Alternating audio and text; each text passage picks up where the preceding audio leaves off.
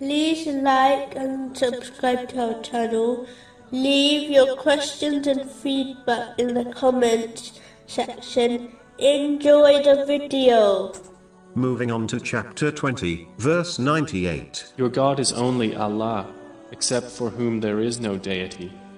He has encompassed all things in knowledge. The testification of faith has already been discussed in this podcast series in detail, specifically in Taha, parts 15 to 18. But to sum up, there is none worthy of worship, save Allah, the Exalted, means, there is none worthy of obeying, save Him.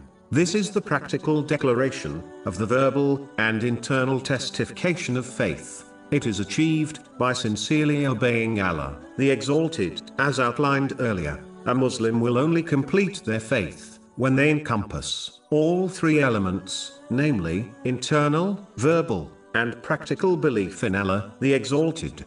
Allah, the Exalted, is all knowing, as nothing escapes His knowledge, whether in the heavens or the earth, whether visible or not.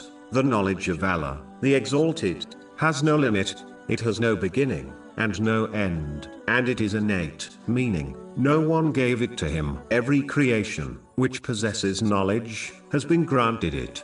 By none other than Allah, the Exalted. The knowledge of the creation is limited, and has a beginning. Allah, the Exalted, is fully aware of one's outer and inner beings at all time. The Muslim who understands this will refrain from sins, both outward and inward rightfully believing Allah, the Exalted, knows all this, and will hold them accountable for their actions. In addition, they will not stress about worldly issues, understanding that Allah, the Exalted, is fully aware of it, and will respond to them at the right time.